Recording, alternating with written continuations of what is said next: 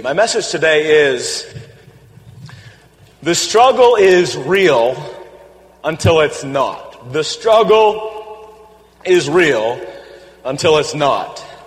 There's a story, if you will. I have never watched the movie, but I caught the premise of it, so I studied the plot. It's The Wizard of Oz. And in this story, the main character, her name is Dorothy, other than the wizard, of course, but the, her name is Dorothy. Rather strange story, actually. But Dorothy ends up unconscious. And in her unconscious state, she dreams that she is lost from her home and she can't find where, how to get back. She finds herself in a place called Oz, this weird and, I don't know if it's wonderful, weird and strange place called Oz. And she is led to believe that there is a wizard in the land of Oz who can help her get home. And so she goes to that wizard, but on her way to find the wizard, she makes some friends. She makes friends with a scarecrow, a tin man, and a lion. And just like Dorothy, they were looking for something. Dorothy was looking for home. The lion, the scarecrow, and the tin man, they were looking for something. The tin man was looking for a heart. The scarecrow looking for a brain, and the, the lion looking for courage. So here they are, all are in pursuit of something. So they come to to what they thought was this grand and wonderful wizard. Only they never saw the wizard because the wizard was behind a curtain. And this wiz- so-called wizard spoke from behind the curtain. And Dorothy and her friends asked if he could help. He said, sure, I can help, but first you have to prove yourself. And the way you must prove yourself is by finding this wicked witch and I want, you need to steal from that wicked witch her scepter. In other words, defeat this wicked witch. You bring that scepter back to me, you've proven yourself, and then I'll give you what you're looking for. So they do, they go about this, and they, you know, like make a long story short, defeated the wicked witch. They got the scepter, brought it back to the wizard, and thinking that they would get what they had been promised. And, but lo and behold, the, the, the, the wizard he delays in giving them what he had promised. And so, in their anger, remember they haven't seen the wizard yet, he's behind the curtain. And in their anger, they, they go and strip the curtain, they pull the curtain back. Only to reveal that behind the curtain, there was no wizard, but a little frail old man who had no power but was working a bunch of levers and buttons to pretend he had all these magical powers, pretending to be this great and powerful wizard. When they stripped the curtain back, they realized the fraud that he was, and he had led them on a wild goose chase the entire time, getting them to prove that they had value, to give them something. And to make the story even weirder, they, all, they come to find out that every character already had what they were looking for. Dorothy was unconscious laying at home in her bed. She had never left home. The Tin Man already had a heart. The Scarecrow had a brain and the Lion had courage. But the wizard, pretending to be something that he's not, led them to believe that if they proved themselves, they would get what they already had. So what point does that have to our lives today? Well, the great theologian and like the wizard in The Wizard of Oz. All smoke and no mirrors pretending to be something, but when the curtain is pulled back, he's nothing but a frail old man with no power, working a bunch of illusions, getting us to believe that he is something that he is not, and if we prove ourselves, and so today in my message, the struggle is real. I propose that the struggle that we face, while experientially might be real, could it be that it's based on myths that the wizard has perpetrated, pretending to be something that he's not? The struggle I'm talking about is the struggle that many people, people have with, with the flesh. Now, let me qualify what the flesh is. The flesh, yes, is our skin. Pull your skin. Don't pull your neighbor's skin. They'll get mad at you for pinching them. But just pull your skin a little bit there. Pull your skin. Pull, pull, some of you are disobedient. Pull your skin. I want to make sure you're awake. I know it's hot in here today. Temperatures are hot, so you're, you know, not doing. No, no. When I'm talking about the flesh, I'm not talking about your physical skin. You may have a the flesh that I'm talking about, according to the scriptures, is the weaknesses that we find in ourselves. Those weaknesses may be in discipline, they may be in many areas. Now, I've had the privilege, and I say it's a privilege, to grow up in this church, if you will. I've been a part of it, this ministry, for over 20 years. So sometimes I forget what's being taught outside these four walls. So I had to do a little homework to find out when it comes to teaching on the flesh, what's being taught. I was quite horrified that the main flow of flesh was all about sex. I did as the focus. And well, let me say that is a weakness. It is a work, it is a work of the flesh. That's true. Not making light of that. But if we are going to go hard after people for their weakness, then make sure we're equal in all playing fields.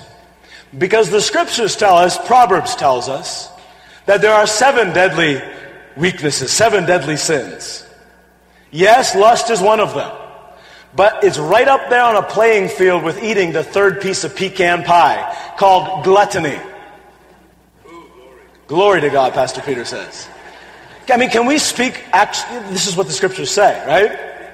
So if we're going to be hard at, you know, after our weaknesses, go equal. I mean, let's just go full tilt. Third piece, you're right up there with spirit of lust.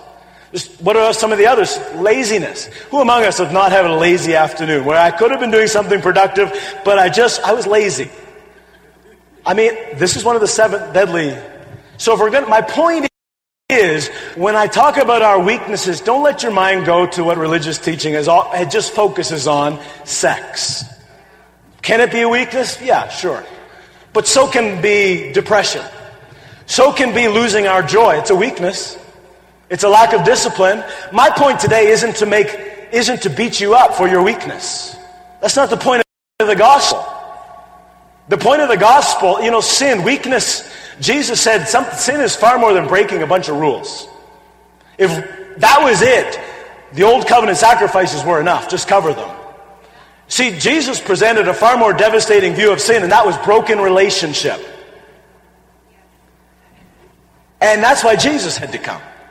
Because back in relationship, our weaknesses turn to strengths. Our desires change. We're transformed by grace. I'm not here to beat you up today because of your weakness. But I am saying that sometimes we struggle with our weaknesses because of the myths that the evil one, the wizard, if you will, behind the curtain has lied to us. And be, by believing that lie, it produces a struggle in our lives with the flesh, with weakness. Let me just pull back the curtain real quickly to show you who the devil is who the evil one is. I call him the devil in 3D. You ready for the devil in 3D? It's going to be quick, so get, hold on to your chairs. Number one, he is defeated. Hebrews chapter 2, the scripture says that Jesus destroyed him who had the power of death. That is the devil. Number one, he is, say he is defeated. Number two, he is disarmed. He's disarmed. Colossians chapter 2 says Jesus disarmed the rulers, authorities. He put them to shame. He triumphed over them in it. Listen, if you're going to battle, you're assured victory if you disarm your enemy. That's why Donald Trump keeps meeting Kim Jong il. He wants to disarm him of nuclear weapons. Whether he will or not, I'm not sure, Brother Dean, but, but he's trying. American that like to make fun of. But if you disarm the enemy, victory's won. Jesus disarmed the devil. Number one, he's defeated. Number two, he's disarmed. Number three, he is deceived. Devil in 3D. 2 Peter chapter 5, the scripture says, cast your cares on Jesus because he cares for you and be sober. How do you be sober? By casting your cares. Be vigilant because your adversary, the devil, he walks about like. You know, if I walked about like uh, uh, Pastor Peter, does that make me Pastor Peter? No, I'm just pretending. He walks about like a lion. Doesn't mean he is a lion. But he walks about like a lion, seeking whom he may. He's a deceiver. He's a deceiver. He's the great wizard behind, behind the curtain. And he dresses up. He's like a little tame kitty cat. Although kitty cats aren't very tame if you ever cross them.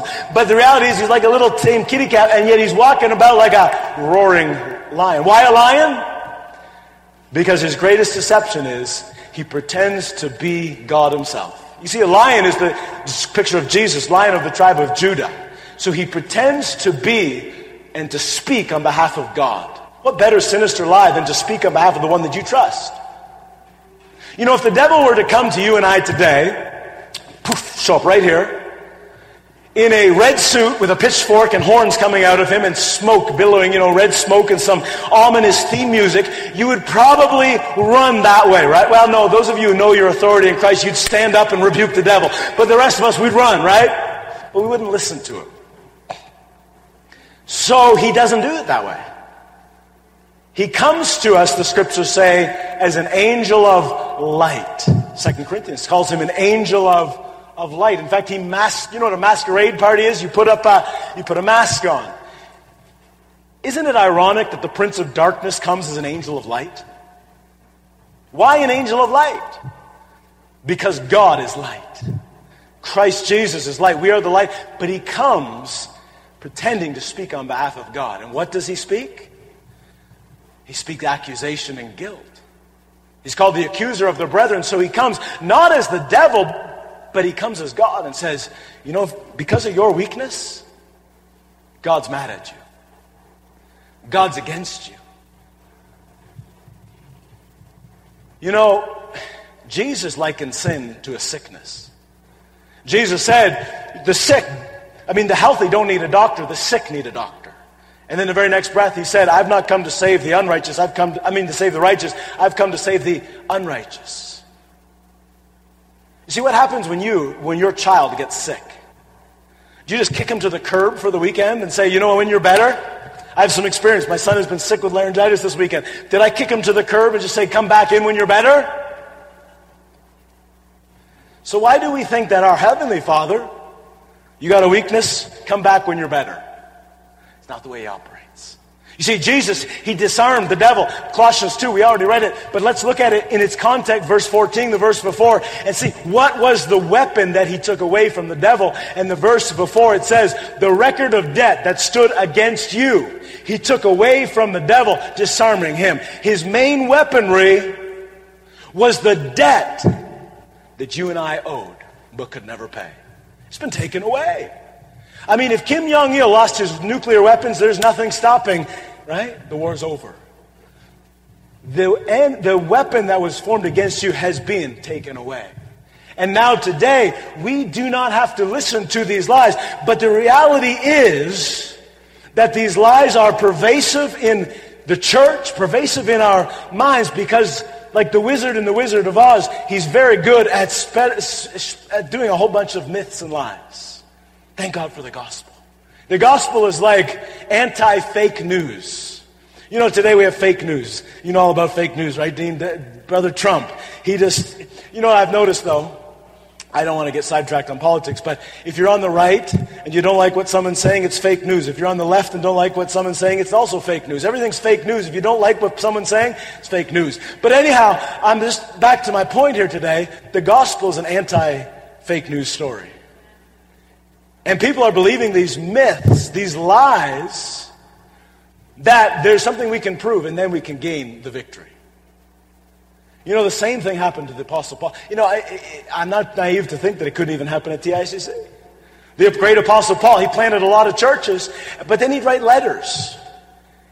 He'd plant, he was the author of Grace, the Gospel of Grace, but then he'd write letters to those churches and say, you're getting, you're getting sidetracked. The Wizard of Oz is deceiving you. Galatians chapter 3, he said, Who has bewitched you or who has cast an evil spell over you? Because you're believing these myths. There's things, I mean, that's strong language. Bewitched, cast an evil spell. And so, could it be that there are myths that are keeping us in this struggle against our weaknesses today? Yes. Here's a myth that keeps us trapped in the struggle. And it goes like this. Go ahead and put it up. Victory over your flesh by the way, the scriptures call it sanctification, holiness. It's a lifelong struggle. Do you know that that's a myth? That is a myth from the evil one. That it's a lifelong struggle. And yet, like Dorothy, people are believing that myth. You know, C.S. Lewis said, You are what you believe. In other words, if you believe that you are in a lifelong struggle against your weaknesses, that's what you will encounter. That's why I said the struggle is real until it isn't. Today we're pulling back the curtain. And I propose that you do not have to fight, uh, uh, have a lifelong battle against your flesh. It becomes very discouraging for people. They get discouraged trying to fight, trying to prove themselves, so they quit on their faith and they give up and leave. They say, What's the point, right? But see, that's not the message of the gospel. Now, to have a good myth, to have a good, to have a good lie, you have to have many layers of the lie, right? Now, there's many layers to this myth that you have to have an endless struggle with your flesh, with your weaknesses, you know, your, you know, your desire for th- third piece of pecan pie. Stop thinking about sex, think about gluttony, okay? Either which way, it's covered by grace. Thank God for that. But, but it's a lie that we have to have this endless battle. So here's another myth. And this comes from the, you know, it's that you must die to your flesh every single day. And, and, and the angel of light, remember, the evil one is an angel of light. So he comes with scriptures to prove what he's the myth. So he says, well, what about when Paul said in 1 Corinthians 15, I die daily? I die daily. So he brings up this verse and says, see, you must die daily to your fleshly weaknesses and desires. You know, 99% of believers know that, those three words. Far fewer know the entire verse that it's written in. Why not look at the entire verse? Can we do that this morning? You have no choice. I'm not up here speaking. Put up the whole verse.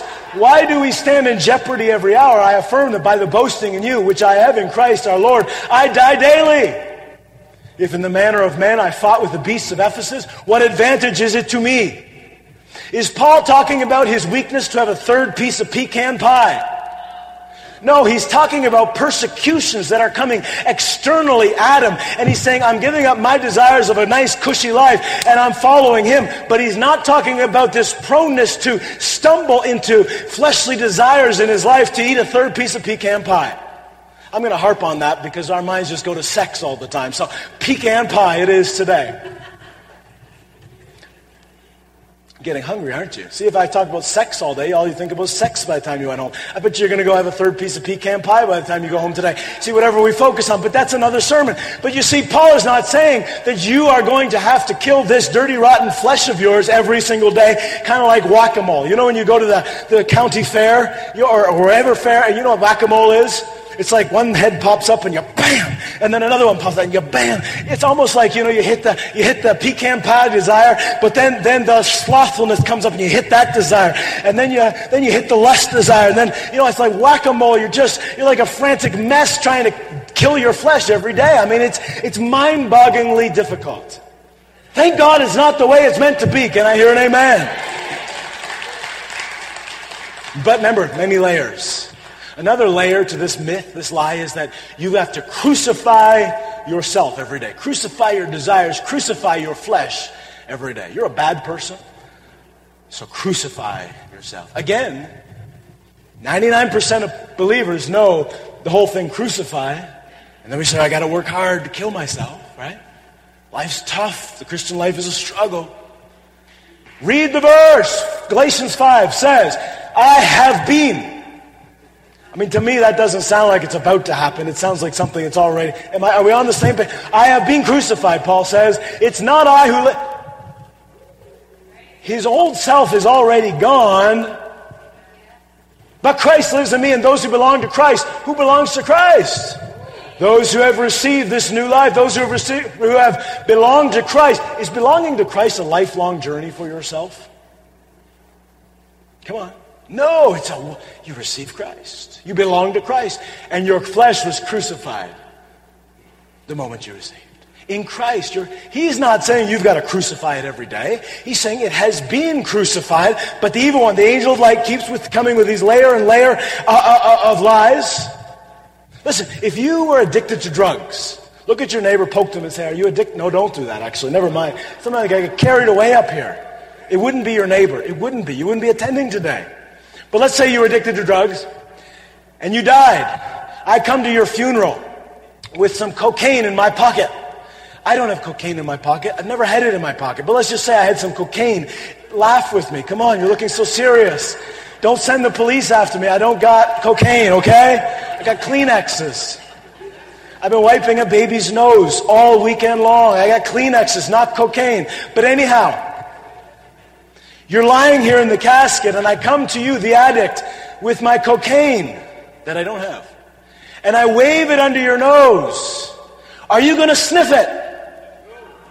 Well, why not? You're an addict, aren't you? You're dead. So Paul's saying your fleshly evil desires, they died when Christ died on the cross. Believe it. Stop resurrecting your old self. Stop believing this myth. Remember, C.S. Lewis said, You are what you believe. So if you believe that you have this endless struggle, you're going to struggle your entire life. If you want it, go for it. But I don't want it, and I know you don't either. That's why you're here today. And I surely don't want it for you. But here's the granddaddy lie of them all. You ready for this? Can't hear you. You ready for this?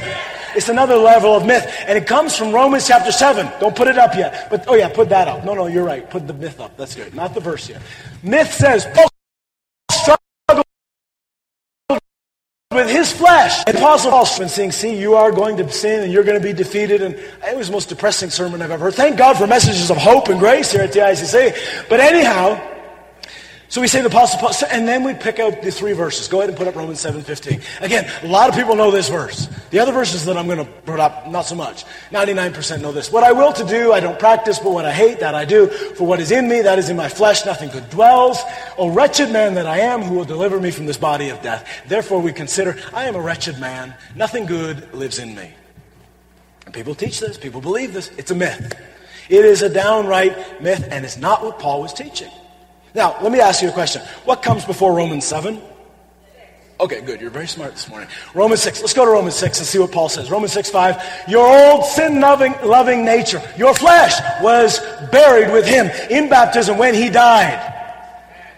So, it sounds completely different than Romans 7, doesn't it? Roman, on one hand, Romans 7, he's saying, I'm a wretched man. Here he's saying, your sin loving nature, it died, it's gone. So let's keep reading, right? What comes next after 6 comes 7. Go to 7 verse 1. Remember, we keep reading, and we're going to come to that, that horrific myth that we kind of pull out. He says, Or do you not know, brethren? For I speak to those who know the law. Who is Paul talking to here? He's talking to believers who are under the law at one point. They know the law. At one point, they were under the law. In other words, he's talking about his life pre Christ. He says, You know that the law is dominion over man as long as he lives. Go to the next verse. Therefore, you have become dead to the law. He's not leaving you in that hopeless state. He's referring you back to your death in Christ. You no longer have an obligation in your own strength and ability to keep the law. No, you died to it in Christ. And we keep reading. We keep reading. For when we were in the, so watch, when we were, past tense. What is he doing? He's doing flashbacks. It's like if I had a flashback to my honeymoon and I'm reliving it. Paul is reliving what it was like before the cross, before grace came, before he was freed from the law in Christ. He's remembering what it was like trying to fulfill the law in his own effort. And he says, when I was in that state, not that I am now, but when I was then, the sinful passions, they were aroused by the law. But now I have been delivered from the law, having died to what I was held by. He's not saying this is your current state of being. He's saying that's what it was like before. Reject it.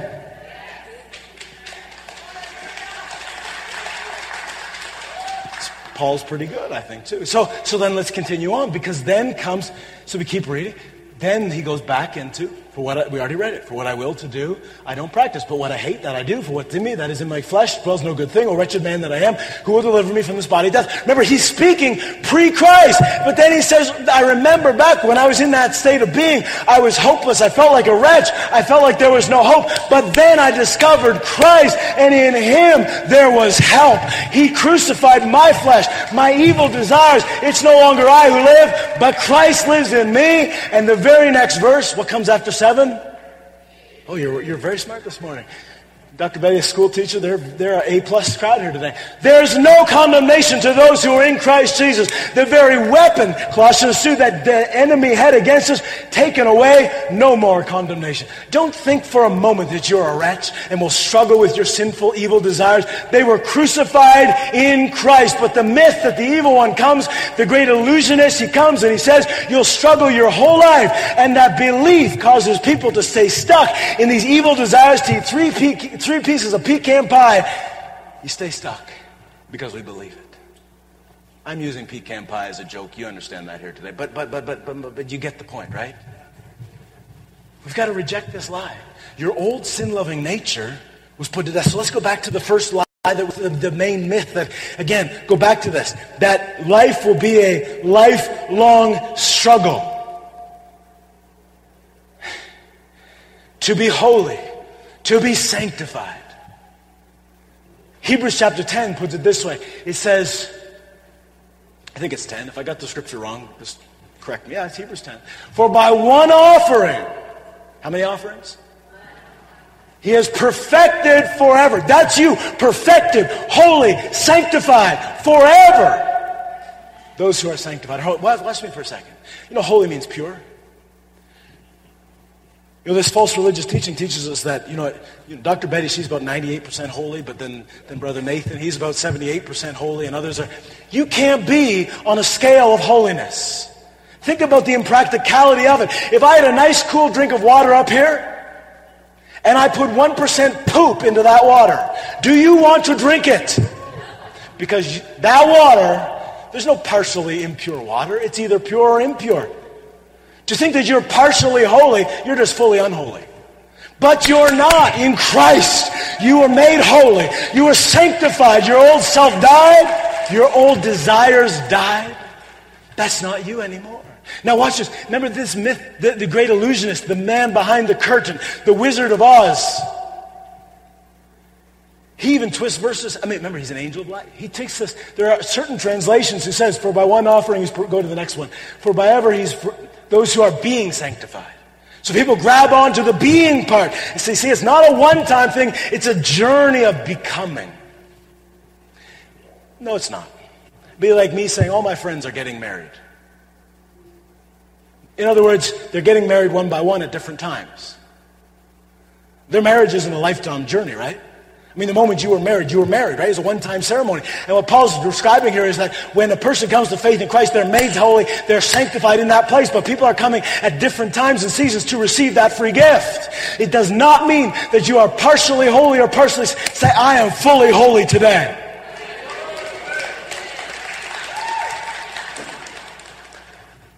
You're sanctified. New creation. Old things have passed away. Stop battling with this. This wizard says you prove yourself, then you'll find victory. No, victory's already yours. You're a new creation. Sin to you. Weaknesses to you. The third piece, piece of pecan pie to you is like a third shoe. My brother Dave, you don't need a third shoe. Why? Why doesn't Dave need a third shoe? He's only got two legs. You don't, have, you don't have sinful desires because your sinful nature was crucified on the cross. Yes, the experience can be very real at times, but we've got to reject the myth and come back to the reality. In the you say, what about in the midst of my struggle? First, that's the best time to come back to remind yourself in the midst of your weakness and struggle. I know who I am. I'm set apart, sanctified, made holy. I am not struggling against this. I was put to death. I'm like the drug dealer, the drug addict. When, I, when the drug dealer, drug addict died, his desires to partake in the cocaine died with him. Your desires for the third piece of pecan pie, your desires for the, for the slothfulness, for the lust, they're dead. Start to believe that.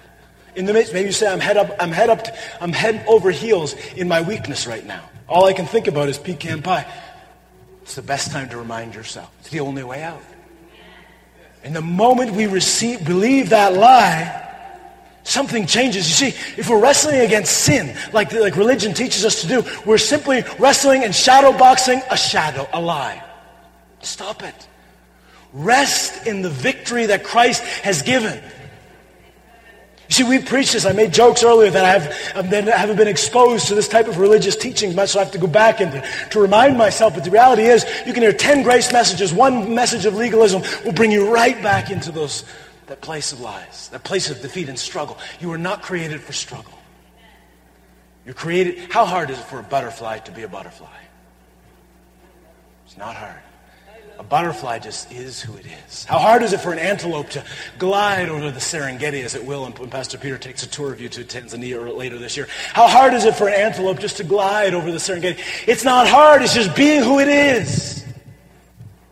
How hard is it for an apple tree to bear beautiful apples. It's not hard. You don't see in a tree just ah, popping the apples out. It just bears the fruit. because it's who it is. See, that's how the life of holiness and victory and sanctification works. You're just being who you are. You are holy, sanctified, victorious. In the midst of your struggle, you're still sanctified, holy, and righteous. It's who you are. And if you simply accept that reality, saying no to these wizards, there's a restful victory that comes in life. I believe we're victorious. I'm not making light of the flesh or the weaknesses.